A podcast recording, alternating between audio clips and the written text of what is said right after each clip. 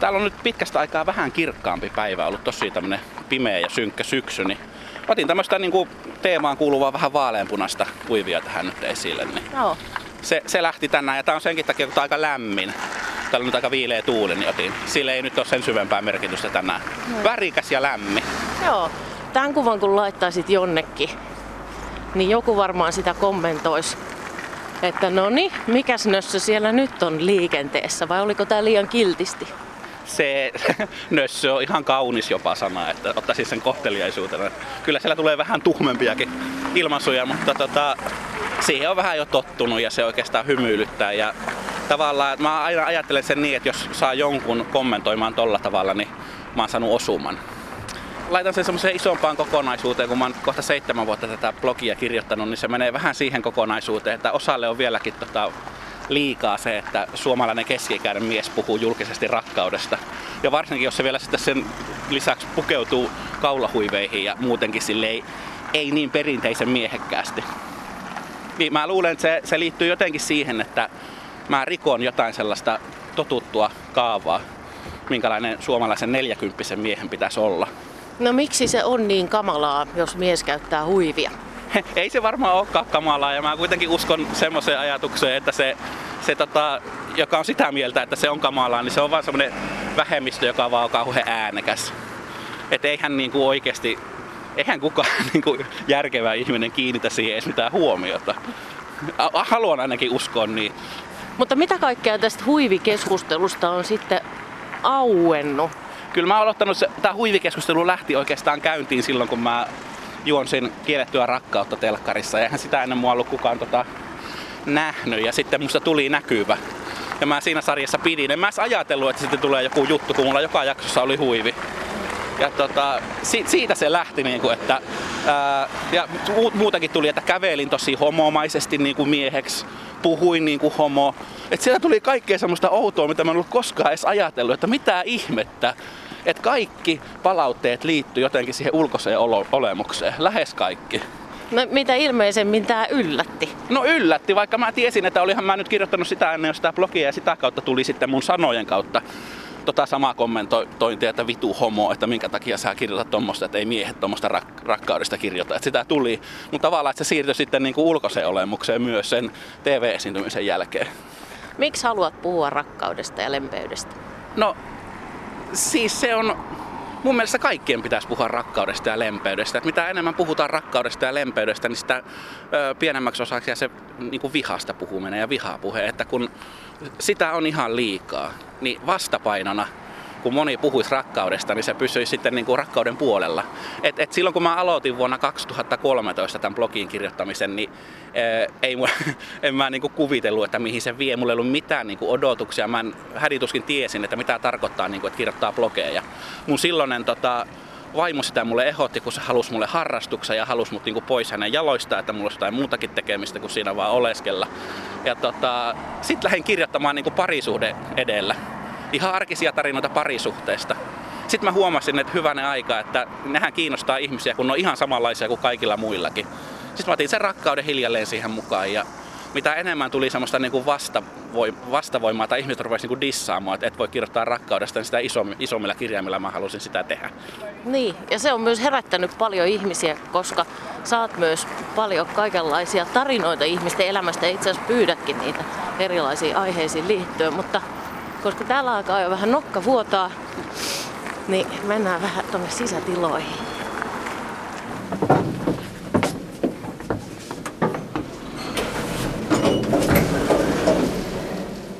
Me tultiin Sami Minkkisen kanssa Tampereen kattojen ylle. Ollaan sellaisessa baariravintolassa, josta näkee koko keskustan käytännössä. Ja Sami Minkkoinen on tamperelainen bloggaaja. Minkälainen Suomi on se Suomi, jossa elämme? Minkälaisissa parisuhteissa elämme? Noiden perusteella, mitä mä saan, niin toki pitää ehkä ö, ottaa se huomioon, että ihmiset saattaa kirjoittaa enemmän niistä ongelmakohdista kuin silloin, että kaikki on hyvin.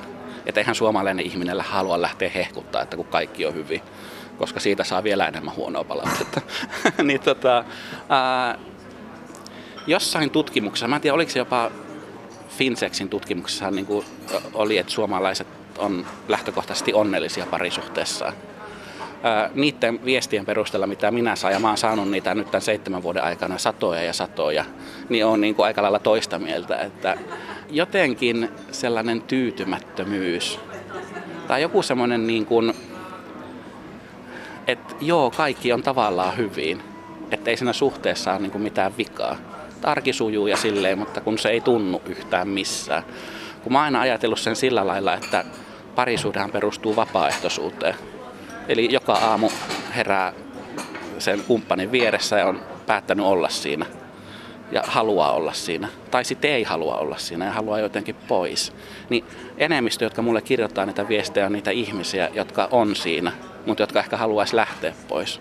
Mutta ne ei jotenkin uskalla, niille ei ole rohkeutta. Joillakin on jopa tosi isoja tarinoita, niin kuin väkivaltaa, kumppanin päihdeongelmaa, jatkuvaa pettämistä ja muuta, mutta silti se kynnys, että lähtisi siitä.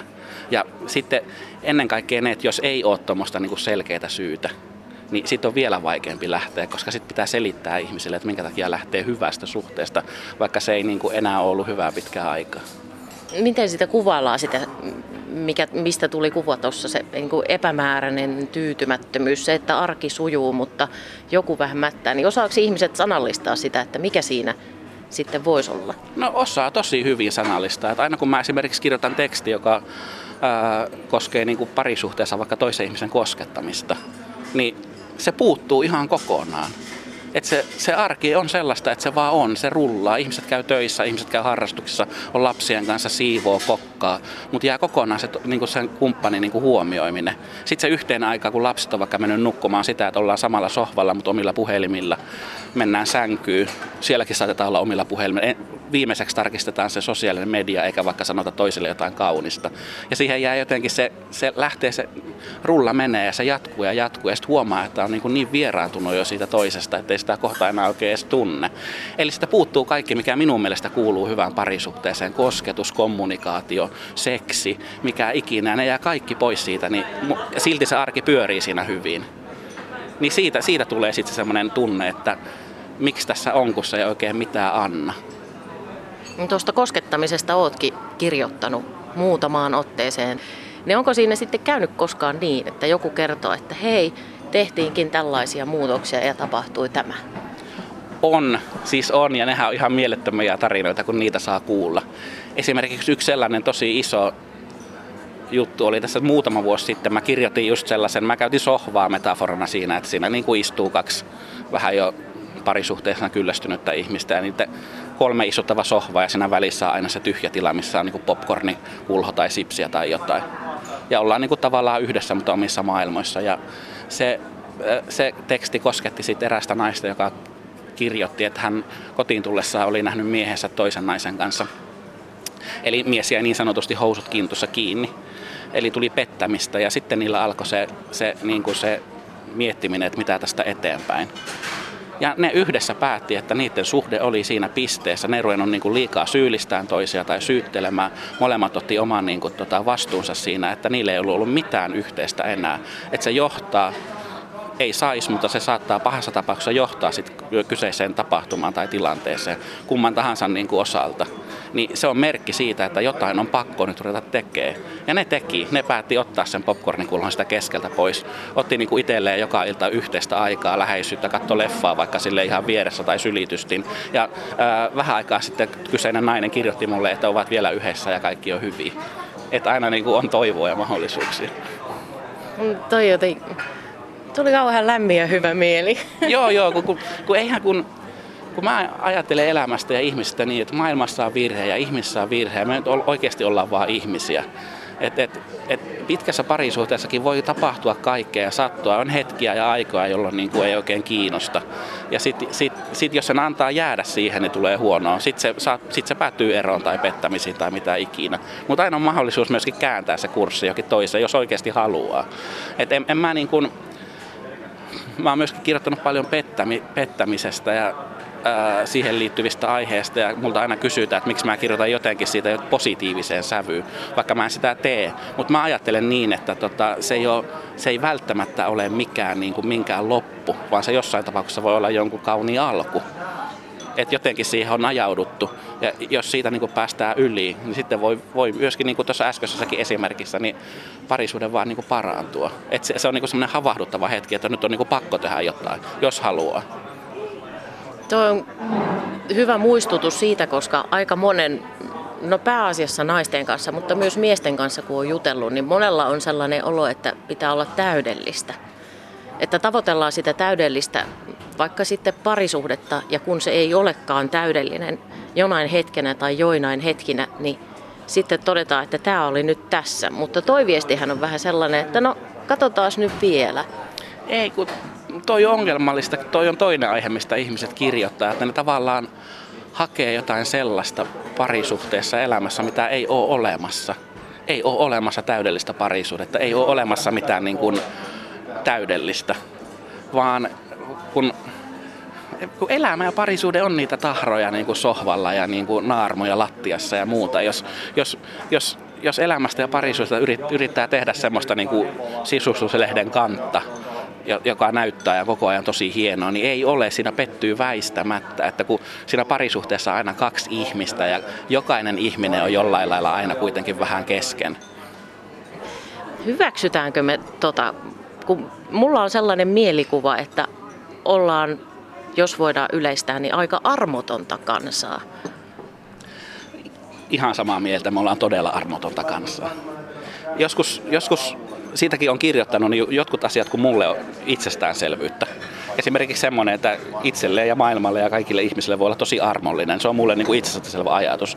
Mutta sitten kun se laittaa niin kuin sanoiksi, julkaisee, niin monelle se ei olekaan. Et kiitos kun kirjoitat tästä, että nyt mä voin itselleenkin ehkä vähän antaa niin kuin itselleni armoa näistä, koska me ollaan oikeasti armoton kanssa. Me ei ole pelkästään toisiamme kohtaa armottomia, me ollaan itsellemme ihan hirveän armottomia.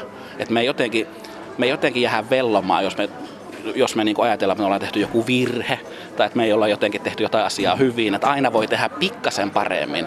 Sitten kun tekee jonkun asian pikkasen paremmin, niin sitten taas se rima nousee, että sen voi tehdä vielä vähän paremmin. Että joo, pitää olla tavoitteita ja pitää niin kuin kehittää itseänsä, mutta ei se saa olla jatkuvaa sellaista, niin kuin, että koko ajan voi tehdä asiat paremmin, koska se heijastuu siihen parisuhteeseenkin sitten ja siihen arkeen. Että joo, että tässä niin kuin noiden lapsen kanssa, lasten kanssa voi olla vielä pikkusen parempi, voi olla vielä pikkusen parempi vanhempi ja ikinä ei ole tyytyväinen yhtään mihinkään ja kokee olevansa huono vanhempi ja huono puoliso ja huono työntekijä ja huono mitä tahansa. Niin ei, kun oikeasti me ollaan, kyllä me lähes tulkoon jokainen ollaan niin oikeasti aika riittävän hyviä. Sunnuntai vieraana on siis tänään Sami Minkkinen, tamperalainen blokkaaja, joka aika paljon keskittyy nimenomaan parisuhteisiin. Oot nelikymppinen mies, nyt naimisissa kolmatta kertaa. Ja kun nyt ero on mainittu, niin sinä olet uskaltanut erota. Mutta olet myös käsitellyt sun eroja julkisesti. Miksi? Mulla ei oikeastaan ollut vaihtoehtoa enää siinä vaiheessa, kun mä oon lähtenyt kirjoittamaan henkilökohtaista blogia. Niin jos on tehnyt sen päätöksen, joskaan en silloin tiennyt, että kohta sitä useampi kymmenen tuhatta lukee sitten niitä tarinoita, niin ää, olisin miettinyt kyllä toisen, toisen tavan kirjoittaa sitä. Ei sitä voi enää niin kuin paeta, että sitten kaikki ne ratkaisut, mitä sit siinä elämässä tapahtuu itselle, niin kyllä ne pitää sitten kirjoittaa. Mun mielestä se olisi, niin kuin, se olisi epärehellistä, että jättää sitten jotain sanomatta. Mielelläni en olisi halunnut viimeisintä eroa käsitellä julkisuudessa, mutta mun oli pakko, jos mä halusin jatkaa tota mun parisuhdeblogia. Toki mietin, että lopetanko se. Ja kysyin silloisilta esimiehiltäni, että mitä ne on mieltä ja totta kai käytiin keskustelua, että, mutta ne antoi täyden tuen, kiitos siitä siinä vaiheessa, jatka, kirjoita, tee mitä, että ne kyllä pysyy niin kuin takana ja tukena. Ja lähdin sitten niin kuin kirjoittamaan siitä ja se oli ihan hirveetä aikaa, että kyllähän mä niin kuin hinna on siitä maksanut. Että vaikka mulla ei ne tietyt homottelukommentit mene iho alle ollenkaan, vaan mä oon niistä omalla tavallaan ylpeä, mutta niin kuin sit, ne menee kyllä sitten, kun lähdetään niin kuin oma henki tai oma vanhemmuutta. Että ne oli niin törkeitä ne kommentit, että kyllähän, kyllähän mä luulin olevani niin kuin vahva, että mulla on joku panssari, että nekin kimpoo pois, niin ei, kyllä, kyllä niin kuin tuli sitten iho alle ja ehkä vähän niin kuin jälkijättöisesti niin kuin aiheutti sitten semmoisen, että mitä ihmettä tässä on nyt tapahtunut. Niin se tilannehan oli sellainen, että, että sulla ja sun silloisella vaimolla oli vielä lapsi vauva iässä siinä vaiheessa, kun teillä ero tuli. Ja tämä herätti ihan hirveästi keskustelua kaiken maailman keskustelupalstalla, mutta myös sun blogin yhteydessä. Miten kestit sen ihmisten mielipiteiden vyöryn? No, mä yritin kovettaa itteni niillä. Mä yritin tavallaan ymmärtää, että mä ymmärsin jopa sen ihmisten reaktion, koska mä en kertonut kaikkea. Eihän mä kertonut mun eron syitä, koska sitten siinä, siinä on myöskin mukana mun ekspuoliso. Ja en mä halua sitä sitten tuoda, että mulla on kuitenkin tuossa myöskin rajat tuossa mun blogissa. Että mä lähden, hän, hän joutui ihan kohtuuttomaan ryöppyyn jo pelkästään sen takia, että mä niin kun kirjoitin, että, että me ollaan erottu mutta en mä halunnut lähteä niin kuin aukaisemaan sitä yhtään enempää. Ja sitten ihmisille jäi joku jännä kuva siitä, että mä oon vaan niin kuin lähtenyt. Ja sitten meillä on pien vauva. Että mä oon se, mä oon se, niin kuin, mä oon se mies, joka lähtee, jolla ei ota vastuuta vauvaa, ei, ei kestä vauva-arkea. Ja tavallaan mä ymmärrän, koska mä oon avannut sitä sen niin kuin enempää. Kadutko jotain sinun eroissasi? Olisiko pitänyt tehdä jotain toisin? Ois pitänyt tehdä paljonkin toisi. En, mä, tuo katua-sana on mulle vähän vahva, koska, koska tämä elämä on kuitenkin tämmöistä niin kuin hetkessä olemista ja ei, ei, silloin tekee ne ratkaisussa siinä hetkessä ja tota, kun tässäkin asiassa ei voi olla täydellinen, varsinkaan jotka liittyy niin vahvasti niin kuin perimä, ihmisen perimmäisiin tunteisiin ja kaikkeen, niin semmoinen, niin kuin, että oppikirjamainen ero No, se, se, ei ole. Semmoista ei ehkä ole olemassa, että, että, että semmoiset voi unohtaa, että ihmiset, jotka kokee nyt syyllisyyttä siitä, että ei ole tullut erottua oppikirjamaisesti, niin älkää, älkää tunteko, kato, jokainen meistä on eronnut vähän hassusti. Niin tota, ensimmäisen eron myötä mä tota, olisin voinut, siinä mä sorruin itse sellaiseen, no silloin mä olin vielä täysin kesken, mä en ole mitään terapiaa enkä muuta. Silloin mä tota, ajattelin liikaa elämää kaikkien muiden ihmisten kautta ja unohdin täysin itteni. Että kyllähän me ei oltu vaan toisillemme ja me ei olisi pitänyt se ymmärtää paljon aikaisemmin. Mutta siitäkin, tota, siitäkin parisuhteessa syntyi kuitenkin enemmän kaunista kuin rumaa, eli lapsi. Pitää aina muistaa, että parisuhde onnellisuus ei ole mitattavissa sen niin kuin pituudella, vaan sisällöllä ja siitä, mitä siitä on niin kuin tullut tai mitä, se on, mitä siitä on saanut. Että tota, parisuhde voi olla kaunis, vaikka se kestäisi vain viikon. Toisen eron suhteen niin olisin pystynyt parempaa, kun en ollut enää niin kesken. Et siinä, siinä en tietoisesti, mutta tiedostamatta loukkasin sitten mun ex-vaimoani teoillani ja sano, en nyt sanoillani, mutta siinä epärehellisyydelläni.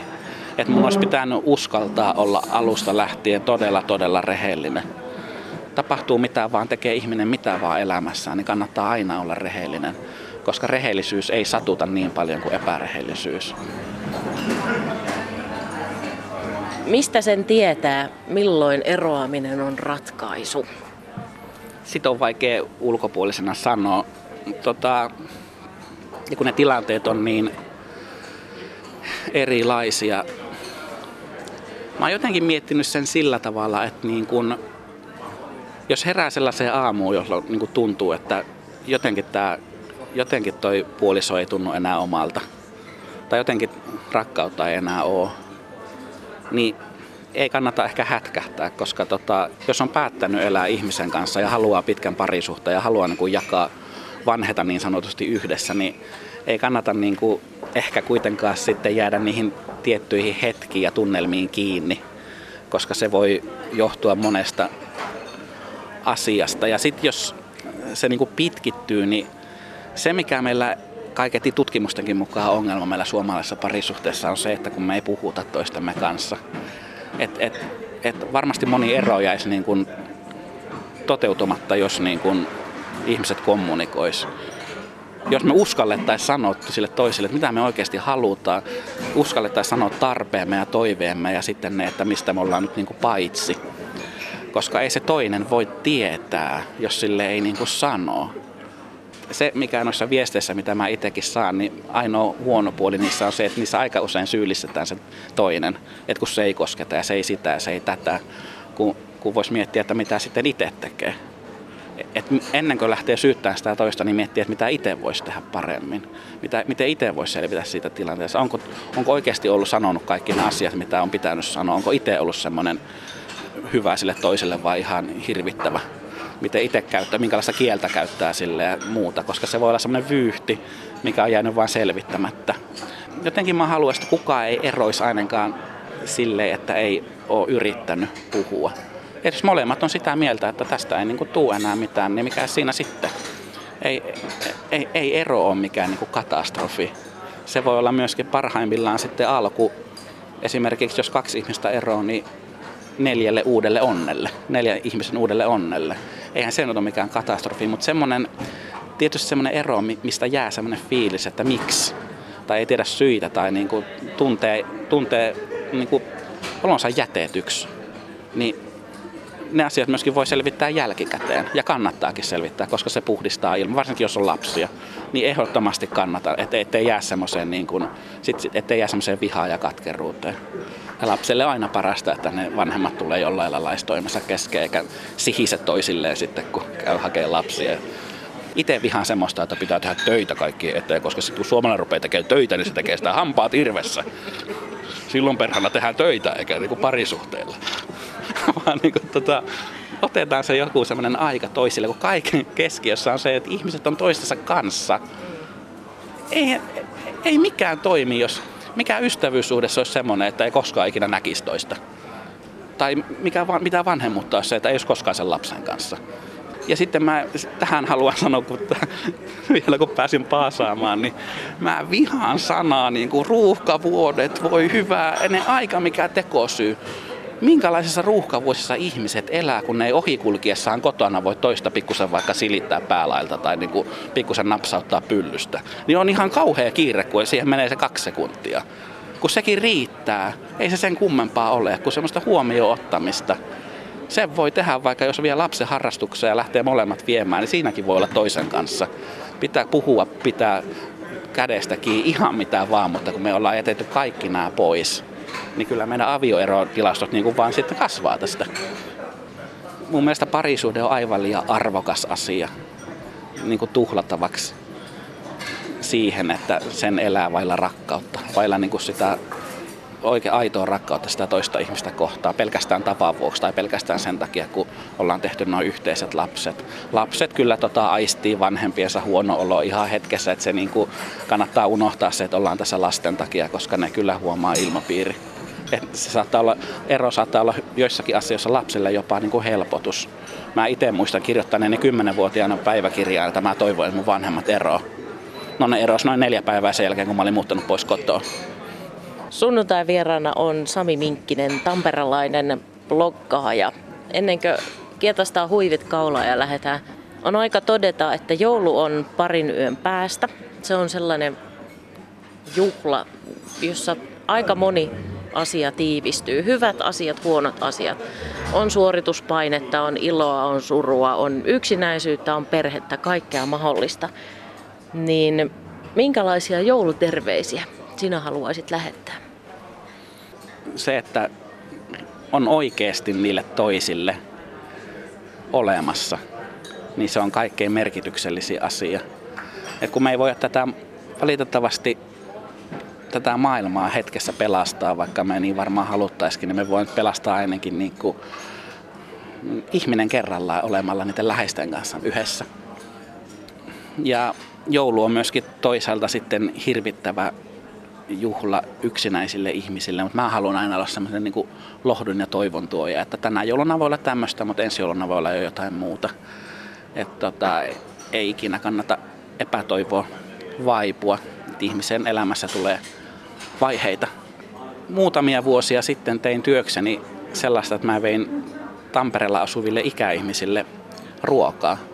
Ja mä sen työn kautta tutustuin sellaiseen Helmi-nimiseen leskirouvaan. Helmi oli silloin ehkä 93-94-vuotias ja yksi kerta hän avautui mulle kertomalla, että jos hän vielä yhden toiveen tässä elämässä saisi, niin se olisi se, että saisi nukahtaa jonkun miehen viereen. Sitten se piti pienen tauon ja sanoi, että niin kuin, ennen kuin nukahdettaisiin, niin se mies pikkasen kutittelisi mua. Eli ehkä tässä on niin kuin jouluun sellainen sanoma, että kutitelkaa toisianne.